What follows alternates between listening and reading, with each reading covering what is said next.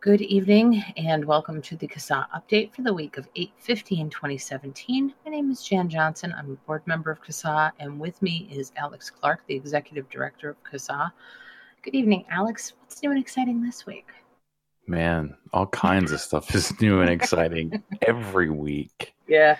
Not not necessarily in vaping, but um, you know, man, what a day. so yeah, you know, I had a plan as to something I wanted to start with, and then um, some other news was made. So um, I, I, I desperately want to sort of tie into that. Mm-hmm. Um, so if you've been watching the news at all today, anywhere on the planet, then you know that uh, America's president Donald Trump has said some very stupid things to I guess put it frankly, um, and and in a very obnoxious way. Um, I don't know if you watched the press conference um, that was supposed to be about infrastructure, uh, but ended up talking about Charlottesville and defending white supremacists uh, somehow. So, um, so yeah, and immediately, of course, us being a tobacco harm reduction organization, and we're not going to talk about you know our our president and his comments at, at length, you can turn to the commercial media outlets for um, commentary ad nauseum if you'd like. Um, but uh, I, I, did, I was sort of immediately reminded about a conversation about the Nazis and tobacco control. All right. and good. so I did a little bit of, you know, poking around and I actually found a bit of a collection of um, I guess uh, this conversation must have hit kind of a fever pitch around 2008, okay. um, probably in advance of passing the Tobacco Control Act and mm-hmm. um, tobacco control folks really ramping up efforts to enact place bans and taxes and other coercive measures to get people to stop using cigarettes. Um, right and there was a lot of sort of defense almost of the Nazis' uh, tobacco control, and a little bit of also debunking. Um, first of all, I think you know anybody who's you know again you know, poked around in tobacco control history um, knows that Adolf Hitler was really not a big fan of cigarettes, um, and uh, apparently at some point he uh, there, there's some story I guess he told about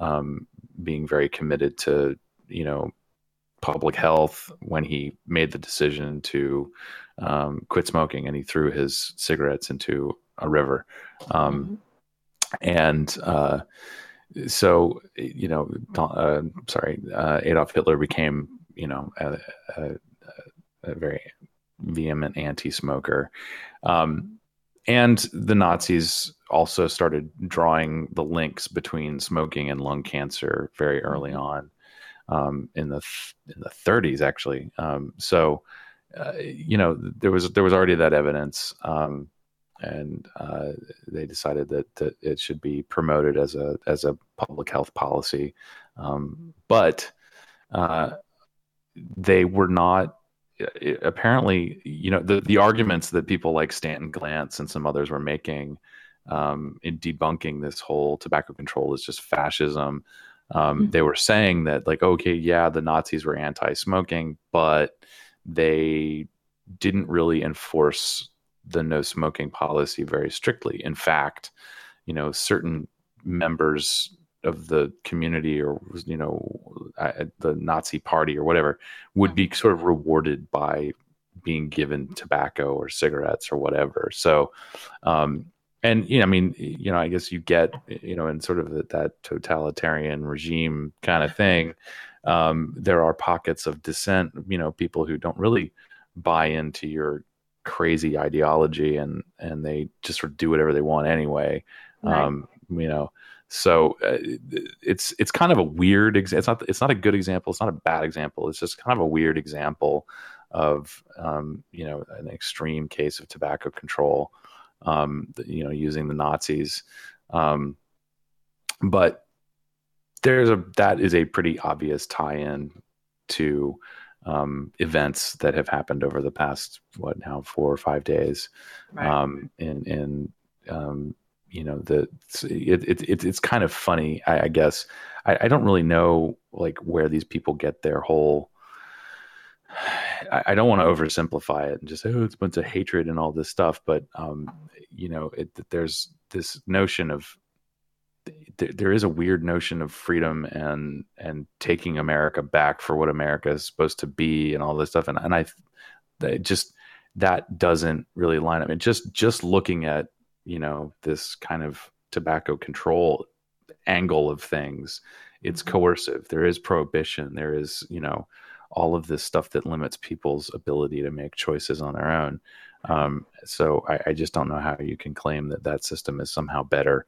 Uh, than, um, and anyway, I'm I'm not articulating this very well. Obviously, I've just sort of tried to piece this together at the last minute, but okay. um, I did just want to tie that in. The other thing um, that is sort of coming out and I'm sure that, that a lot of the very intelligent people that comment on, um, you know, America's current issues with racism and our history with racism, um, there's a really good, it's a good blog post to read. A friend of mine posted this up on Facebook. And um, it's the the blog site is called Dunker Punks, and um, oh, what's the author's name? Uh, I just found this today. So it was Emmett Eldred.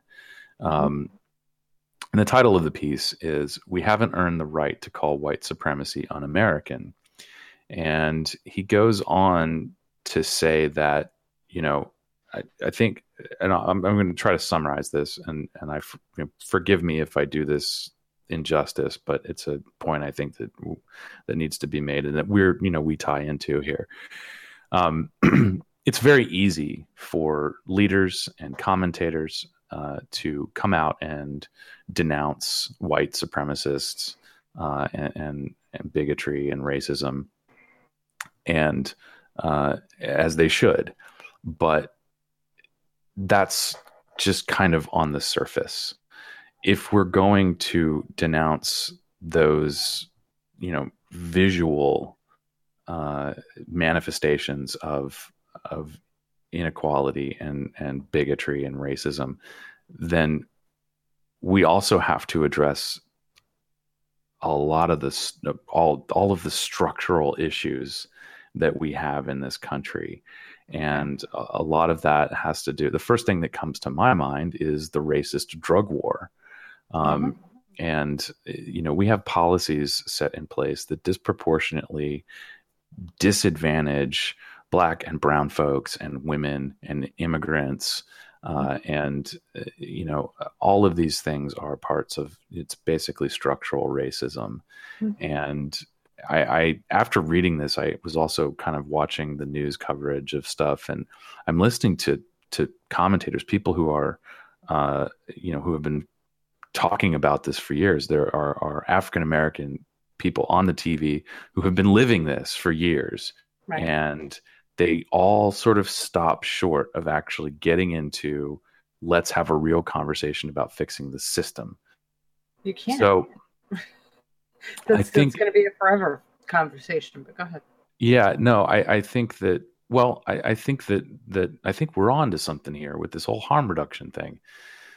and I, I, think it, you know, it, and it's, and this, you know, this directly affects, you know, our people, you know, uh, smoking disproportionately affects minorities, LGBT people, um, you know, low income people, and the policies that have been enacted to coercively move people away from smoking disproportionately affect those groups, um, mainly because of income, but also because, um, you know, one of the big conversations I believe in uh, New York was about smoke-free housing. Um, you know, if, if some if someone if someone has some friends over and somebody lights up a cigarette and the neighbors complain, uh, you know, and the landlord doesn't like black people, now the landlord's got an excuse to evict that person. There's, I mean, that's kind of an extreme example or a, mm-hmm. an extreme hypothetical, but it's not out of the realm of possibilities. There was also a lot of discussion. You know, one of the bills that I don't believe passed in that package of tobacco ordinances in New York was uh, it was an ordinance that prohibited anyone under the age of any and it prohibited anyone smoking in a vehicle with someone under the age of 14 as a passenger. Okay. And uh, you know NYPD and some other people were you know speaking out against this and saying you don't need to give cops another reason to pull a minority person over. Yeah. Um, this is bad policy. So you know these again these tobacco control policies tend to disproportionately negatively impact minorities and lower income people. And so, what we, CASA, and our members, and, and the trade associations, and all of these people, all these wonderful people that sell these wonderful products, are proposing is that we provide people with options, safer alternatives. And it's not much. I mean, we're not going to save the world with uh, with a mod, but um, I, I, feel that that type of approach, that strategy, um, it, it's not just it's not exclusive to just smoking, mm-hmm. and um, yeah. I, I, think I think there's some lessons to be learned uh, in other issue areas um, from the the harm reduction movement, if you mm-hmm. will. Sure.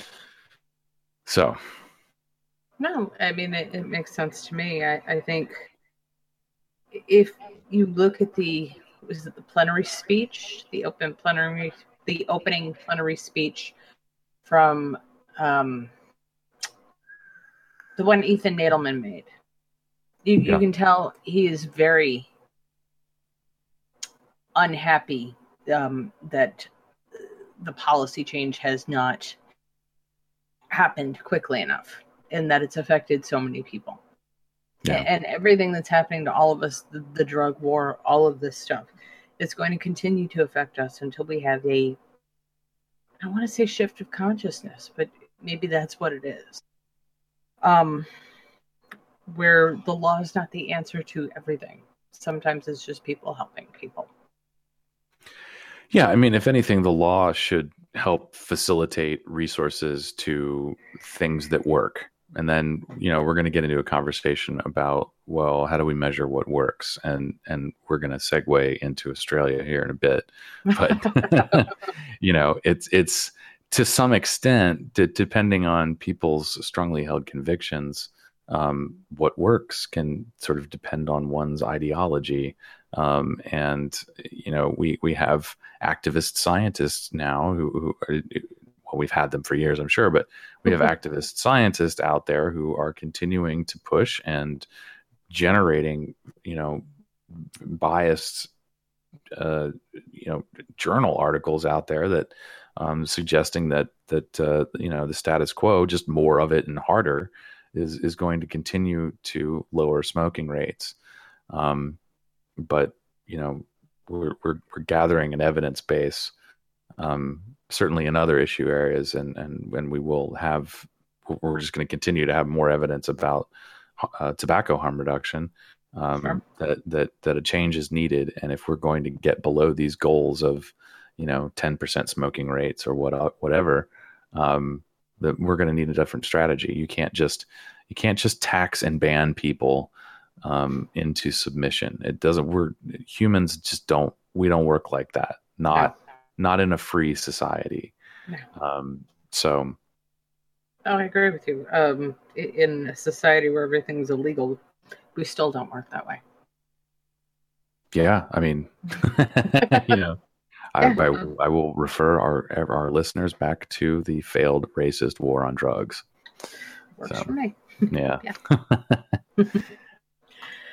um, so I know um, I said uh, I was going to segue into Australia. Oh yes. Um, oh God, yes. I guess yeah, we should we should probably just go right there. That'll keep okay. the flow going. Okay. Um, so I'll, I'll, probably refer more to your your uh, information on this um, as I as I have sort of loosely paid attention to it. But okay. um, the the news out of Australia is uh, uh, confirming, I guess, would or validating for for mm-hmm. a lot of the stuff that that we've been saying and other experts have been saying um, for the past several years, uh, perhaps a decade or more, um, that more prohibition and more coercion does not work. Um, for the first time, uh, well, the quote that you gave me was for the first time since anti smoking campaigns were introduced, um, the number of smokers in Australia has increased by more than 21,000 people. Um, just to give you some kind of perspective there, I, I quickly Googled um, the, the population of Australia, which is uh, 24.13 million as of last year.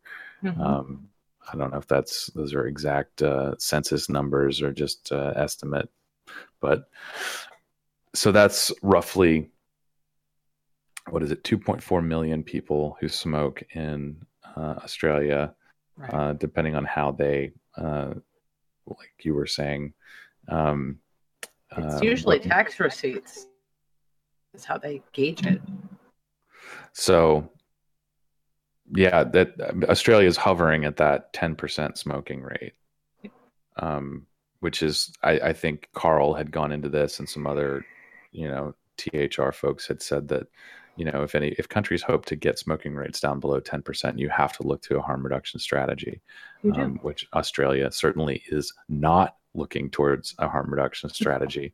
no, and, um, you know, looking at the other information, I think in some of the, in these articles, it was saying that, uh, since 2013, the, the number of smokers has sort of gone up each mm-hmm. year. Yeah. And, um, uh, you know, it's it's sort of interesting how all of these changes seem to be sort of starting around 2013 when vaping became sort of mainstream. It, I mean, that was the year that NJOY had their Super Bowl ad, mm-hmm. um, and uh, that was the year that I, you know, stumbled upon e-cigarettes. Um, so, uh, yeah, that's that's a very interesting thing. And uh, how much how much is a pack of cigarettes in Australia? Oh, hang on. Uh, let me grab that for you. Keep talking. I will get you a number. oh, I I think I saw around twenty five dollars. So uh, I mean, it's not. Uh, you know, New York isn't there yet, but all of this stuff is relative. So, you know, New York City just set the price the price floor at thirteen dollars. Previously, it was at ten dollars. Um, I'm not exactly sure what a pack of smokes costs in the rest of the state, but New York City, it will cost you at least thirteen dollars. Um, I know that when I I lived in Brooklyn for a short time, um, a pack of cigarettes ran me twelve dollars, um, and that was outrageous. I stuck something in the chat for you. Okay. Forty dollars. Holy cow! Oh, we'll soon have to pay soon. forty dollars. Yeah, they're not that much yet. They're getting there. Okay, so by 2020, you're going to pay forty dollars for a pack. I mean, why just like why bother? Why bother raising the price? Just ban it already. Like yeah. there's no, you can't. There's it's just veiled prohibition, and yeah. you know what we're seeing now is you know the the the I, I go back to plain packs, you know, like the plain pack strategy ended up becoming just trading cards for for for kids sure. basically, um, and adults, by the way. Um, and uh, of course, there were those little uh, hacks that you could, you know, the covers you could use to put your cigarette packs in, so you didn't have to look at the gross pictures. Um, and so now you just raise the cost to the point where you know, first of all, whenever you make a product uh, so expensive that uh, you know the, the the the the black market sellers, uh, you know, the risk becomes more worth it. I know there are more elegant words to explain that, but right. um, you know, the, the more that they can get for it on the black market, the, the the bigger the payoff for the risk that they're taking. So sure, a, a pack of cigarettes right now in Sydney costs twenty seven dollars. Oh. Yeah. And yet,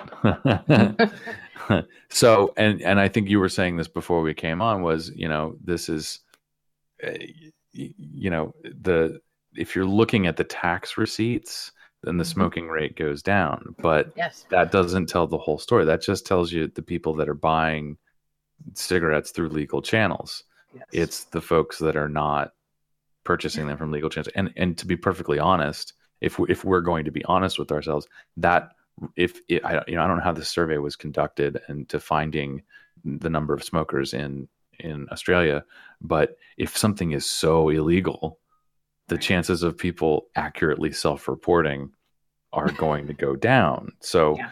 we could be talking about more than 21,000 more smokers in Australia. Um, and I think we know this from surveys with with young people. You know, kids lie. Yeah. Kids, you know, kids aren't going to tell you that they smoke or or use whatever. Mhm. Um, so they aren't the uh, only ones who are going to lie. Adults yeah. are going to lie too. yeah, I mean, considering you know whatever the penalties are, um, which actually I saw another article and I I'm pretty sure I closed it. Um, there was a town that, um, damn it. Now I feel like an idiot. Um, I saw it earlier this morning. There was a town that uh, criminalizes possession for anyone under the 18, under the age of 18, and they raised uh, the fine from $100 to $500. Uh, you can get out of paying the fine if you go to, you know, their three-hour re-education camp um, for kids. Right. Um, I'll I'll have to track that down and uh, Okay. And uh, get that. But uh, you know, that's another thing. You know that we are. You know, this ties into again. You know, we can bring this back to to race and minorities and and all of this stuff Sure. um, over and over and over again. Criminalizing possession means that minorities Yeah. are going to be disproportionately targeted.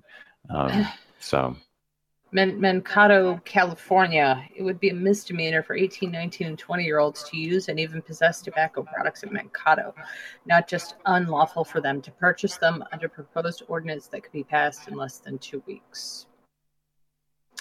Uh, even Lo- Lobelia, which is like Indian tobacco that people use to quit smoking, if you're under 21, uh, North Mankato is going to fine you.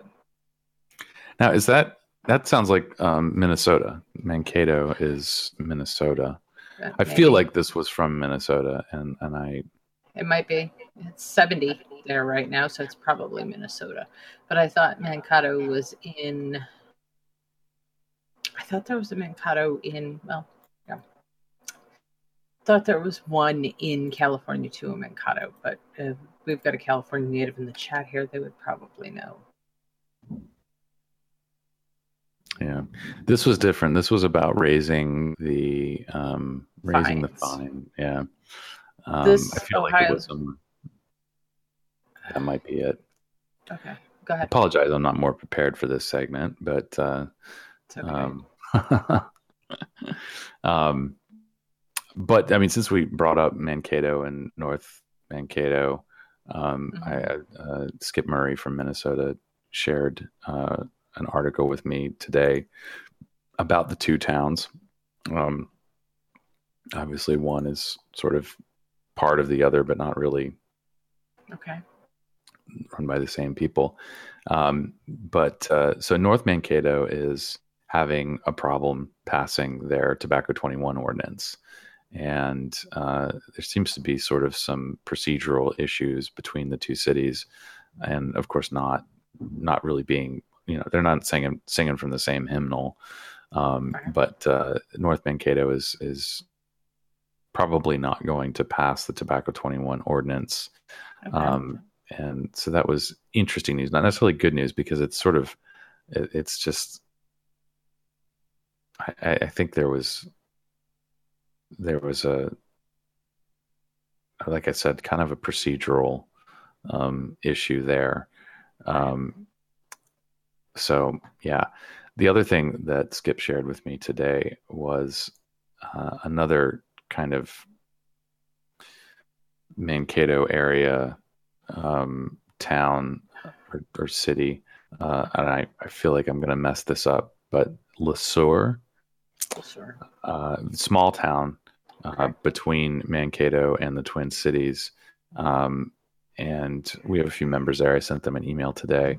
Um, but uh, the city council is a bit split on adopting Tobacco 21. And uh, the, article that I read, and I'll share it with you in the chat um, council host tobacco sale discussion um, from the Le Sueur News Herald. Um, you know, they've, they've sort of heard, it, it sounds like, I get the impression that they have heard the arguments. They've heard the impact to small businesses. They've heard the personal liberty arguments, and that's all that they've sort of considered.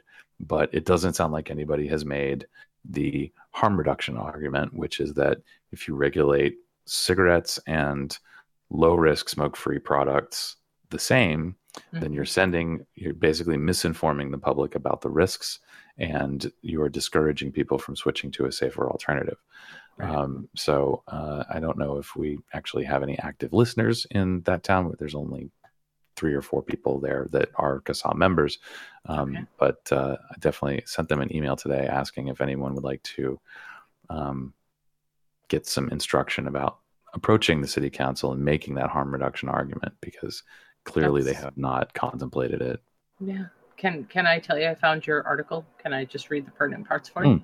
Yeah.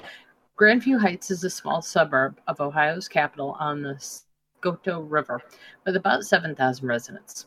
The City Council recently sought to, quote, increase awareness for the danger of tobacco products and discourage gateway behavior, end quote. At first, the Council passed an ordinance to criminalize possession and use of tobacco products by persons under 21 years old, even though it is legal for 18 to 21 year olds to smoke outside city limits. That conduct would have been a misdemeanor punishable by mandatory attendance of a smoking education class, community service, or up to a $100 fine. Councilman Ed Hasty protested, You realize we've actually made it a crime for a 19 year old to have a smoke in this city. Some councilmen professed that there was no intent to enforce the law, but the trust us approach to law enforcement should arouse, arouse skepticism for no other reason than our government is based on the rule of law not the whim of prosecutors. The city council ended up with an ordinance that criminalizes the sale of tobacco products to individuals under 21 years old. First time violators will receive a warning. A second violation is a fourth degree misdemeanor punished by 30 days in jail or $250 fine. That's not it. well,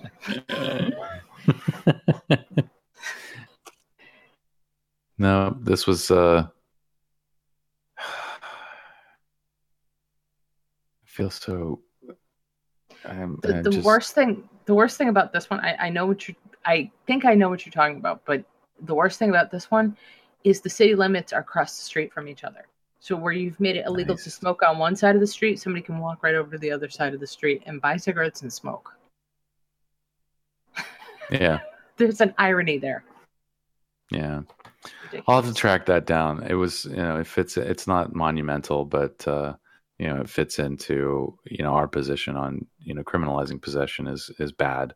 Yes. Um, we oppose that. So, um, and especially when there are such steep fines associated with it. Yeah. Um, you know, it's not so much. I, I don't. First of all, I mean, you have that obvious, you know, interaction with law enforcement that can mm-hmm. be very risky for certain people sure. um, if you are under 18 and smoking.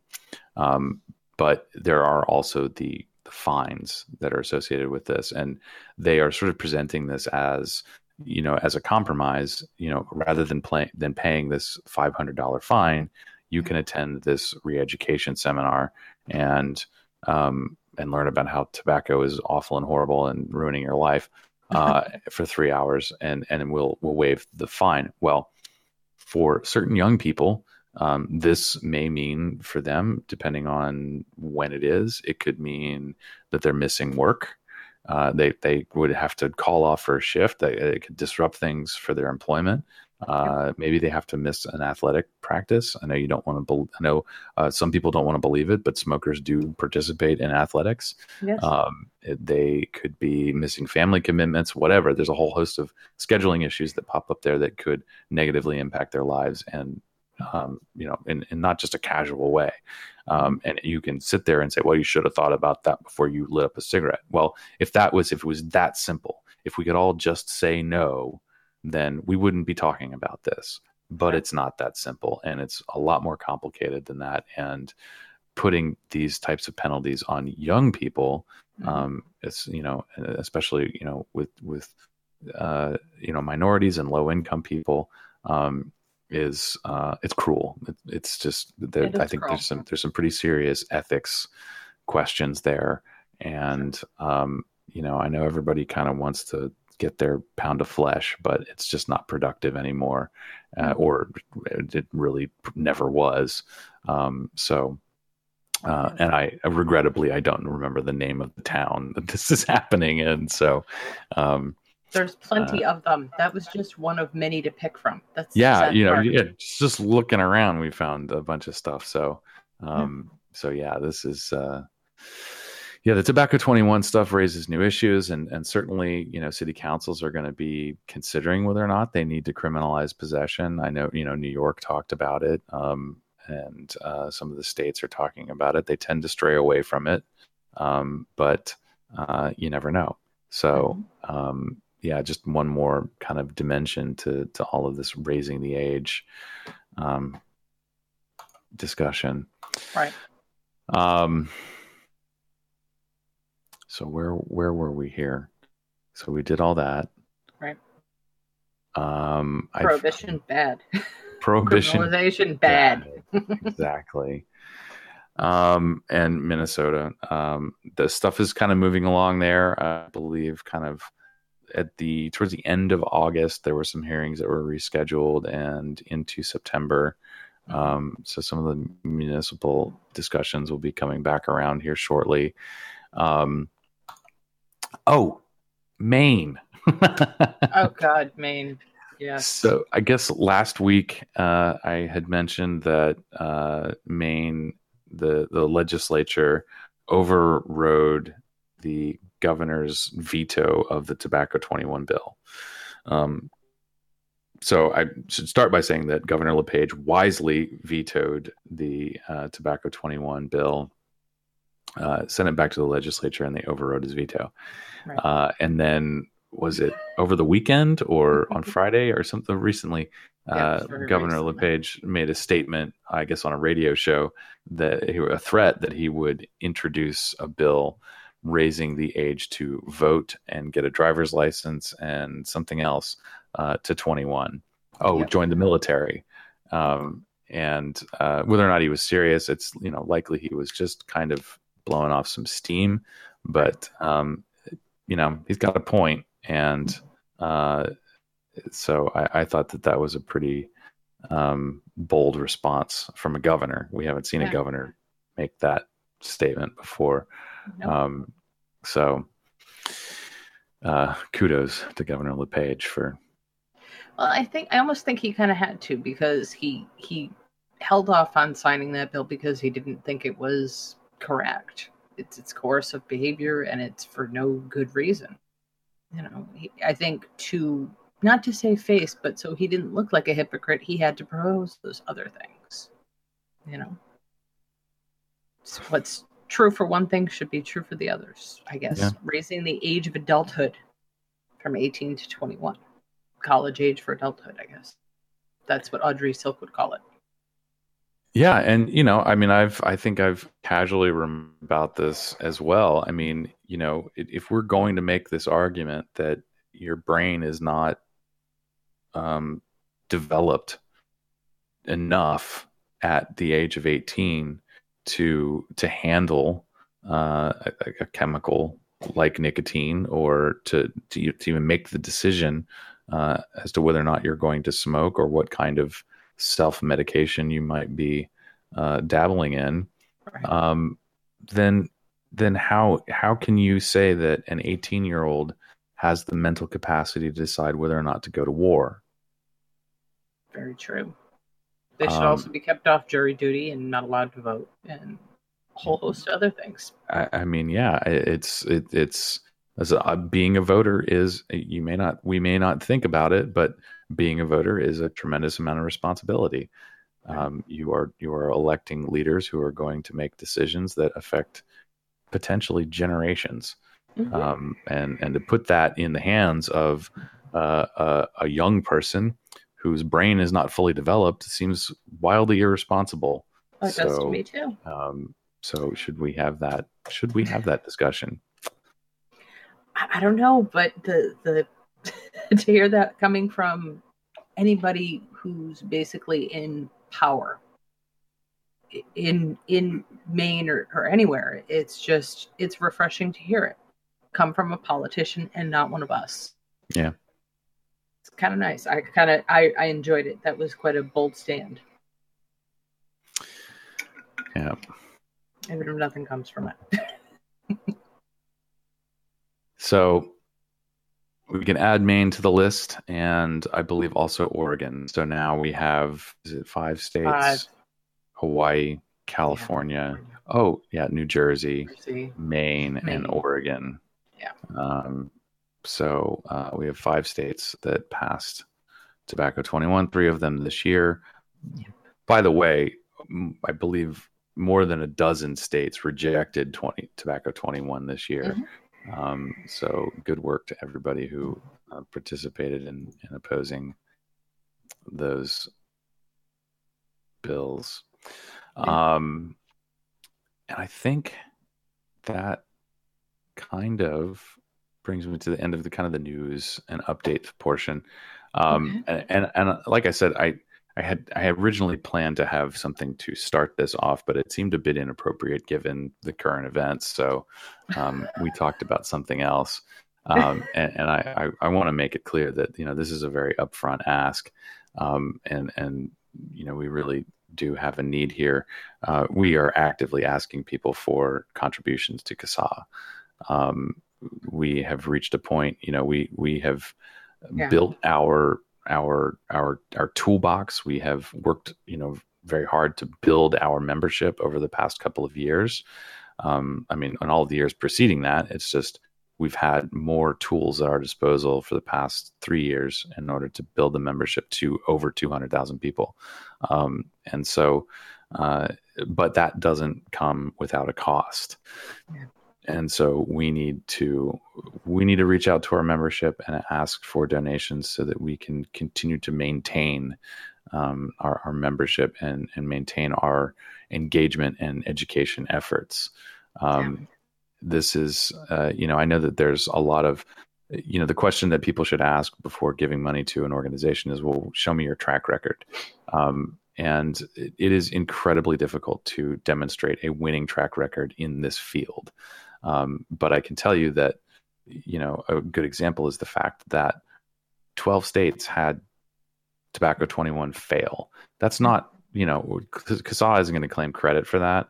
The, and the states that we were most engaged in, um, you know, California passed tobacco 21, Hawaii passed tobacco 21, Oregon passed tobacco 21. Um, and the reason we got engaged in those states is because the the deck was stacked against us from the beginning. And we had to push and we had to we had to get people engaged as much as we possibly could. Um, and and I, I don't like to sit I don't like to say you know we know we knew we were going to lose something on that. I didn't I didn't know.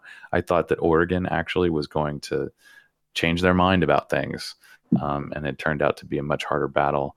Uh, and um, you know the folks who were who were really fighting on the ground there um, worked very hard at that, but had to, you know, eventually kind of take what they got. Um, on the bright side, no tax in Oregon this year.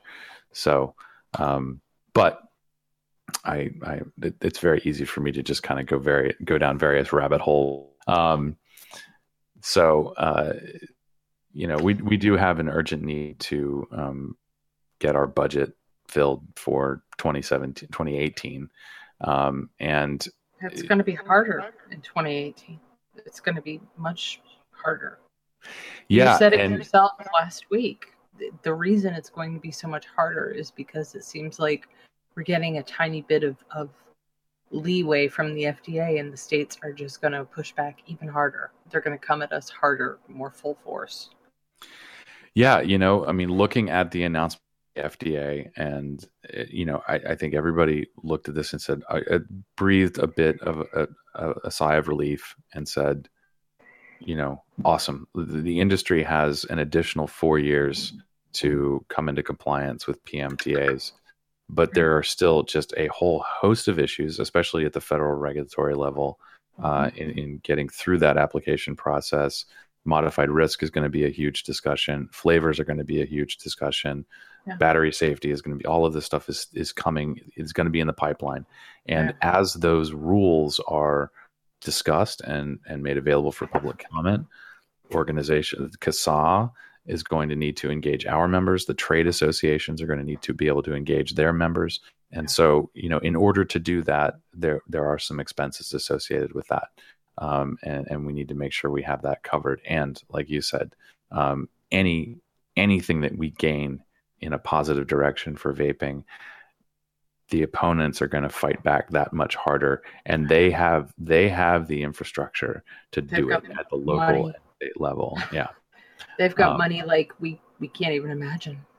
Yeah, they have uh, they grants have, from the government. They have things we will never have. We just have us. Yeah, the amount of money that they spend on their advocacy platforms is uh, probably well i don't know how many different subscriptions they have to it so it goes up a lot per subscription or per user. oh, sure um, but i mean but it's, that. they're don't, go ahead. They're using relatively similar programs that we are uh, but it's you know the fact that they have they have chapters and branches and staff at each one of these things um, you know they have you know all of all of the expenses that they are they out they outspend this entire the entire vapor advocacy space by millions and millions of dollars. Yeah. Um, and so uh, I I would say that you know uh, for any of the folks out there who think that CASAA is rolling in money, I would I, I would say, well, I'm going to take that as a compliment because it means that we're making this look easy, um, and it is certainly not. And um, I, I, just you know well, would like to say that you know at least I think that says something about our professionalism and um, and and our you, have a real but, commitment, uh, a commitment to it. And you know I think people maybe don't realize like you and, and Julie do the bulk of the work and Julie is unpaid. And the only reason that you know you got hired is because she could not do it all alone. She was literally drowning under all this stuff. It's too much. Yeah. And I'm not I'm not saying that she wouldn't if she could have, she would have. It's too hard. There's too much. We're literally swimming in a legislative drowning pool. Yeah, it's a lot for a couple of people to handle, um, and but it's you know it's it's all we can afford. Uh, and and you know, it, after years of doing this, the the number of people that have actually um, stepped up and been able to, uh, first of all, stepped up. Second of all, been qualified or able to to do this um, on a volunteer basis uh, has been slim to none. So mm-hmm. um, I, I, know that the people are out there, and maybe we just haven't reached them yet, um, or maybe they uh, have not felt invited to to do the work. I don't know. Um, but uh, it's uh, yeah, it's it, it's an urgent need, and and uh, so we're, we're it's it's it's actually very easy to donate. I and mean, I'm not we're not asking for the moon here. Um, you know, it's uh, you know a five dollar donation from lots of people can go a very long way. Or and, a dollar donation from every member would go a really long way. I, I was told, you know, when I was reading about like stuff like that early on that, that that's a bit of a fundraising myth that if you plan your fundraising strategy around well if everybody just gave us a dollar if everybody gave us a dollar we'd be fine for a couple of years honestly it's that's um, not true but i'm saying it would yeah. go even a dollar helps it it does uh, and but i i don't know we through our system we use paypal, PayPal. Um, so or you know checks are good um, but uh, it, it is actually very easy it's casaa.org forward slash donate. Um, and uh, I would encourage people to make recurring monthly donations. Um, certainly, the mo- the money that uh, that we've saved from not smoking anymore um, could be put towards a good cause. Um, so, so yeah, I, I, I, I present that number one as an opportunity to reach you know the folks that listen to this um, to spread the word that we we do actually need donations to keep going, uh, and also as sort of a heads up to folks that uh, will be reaching out over the next couple of weeks, um, you know, to to ask for for contributions, and we greatly appreciate it, and um, and and and use those dollars sparingly. Uh, I mean, it's there is no uh, you know our expenses are, are, accounted for and we have to uh, and, and we want to. We want people to know that that you know we are we're using these contributions to advance our cause to engage as many people as possible get them connected with lawmakers and put the right information in their hands so that they can effectively advocate for access to low risk tobacco and nicotine products that was hard, wasn't it? no, I mean, I think it's it's really hard to say that. You know, I I know I get the feeling that that to say that has to be hard. It feels um, hard to hear it and know it's going to go out to the public because I know what our internal discussions are like. Right yeah it's you know i'm not one to ask for for money. I don't i don't really personally like the idea of fundraising which is why we haven't done it. I, I mean no. it's it's been a necessity and and i have to say that uh, um, I, I, can't say that i've procrastinated. I've just put it off um, i don't think um, you've to... put it off. You look at the amount of legislation you've had to wade through all the stuff you've had to read the calls to action you've had to put out day after day after day. Even if you had time you know yeah. really when could you have done it effectively? Yeah. So um, begin the journey, the long journey of learning how to um, keep this organization afloat. Uh, and, um, you know, yeah, but we we rely on people, and and I I, I would like to really emphasize another point here, which is that um, you know there was some discussion about you know who should claim credit for uh, the decision by the FDA to extend the PMTA deadline. And um, you know, from from where we're sitting, none of this happens without our members' participation. No. And so it's it's all about you. It's all about the number of people who get engaged, get educated, and share that information with their lawmakers. Um, which is why, you know, getting back to tracking success, I measure our success in the number of members that we have engaged. Um, right now, that is the most important thing. And that is going to put us in a good position to get these laws fixed going forward. Um, the, you know, we, we, everybody worked together to buy some extra time. And now we have this opportunity. And now we need to grow it. We need to keep growing our numbers we need to keep getting voices in front of policymakers, and um, and, and we need to start fixing some of the damage that's been done. Amen.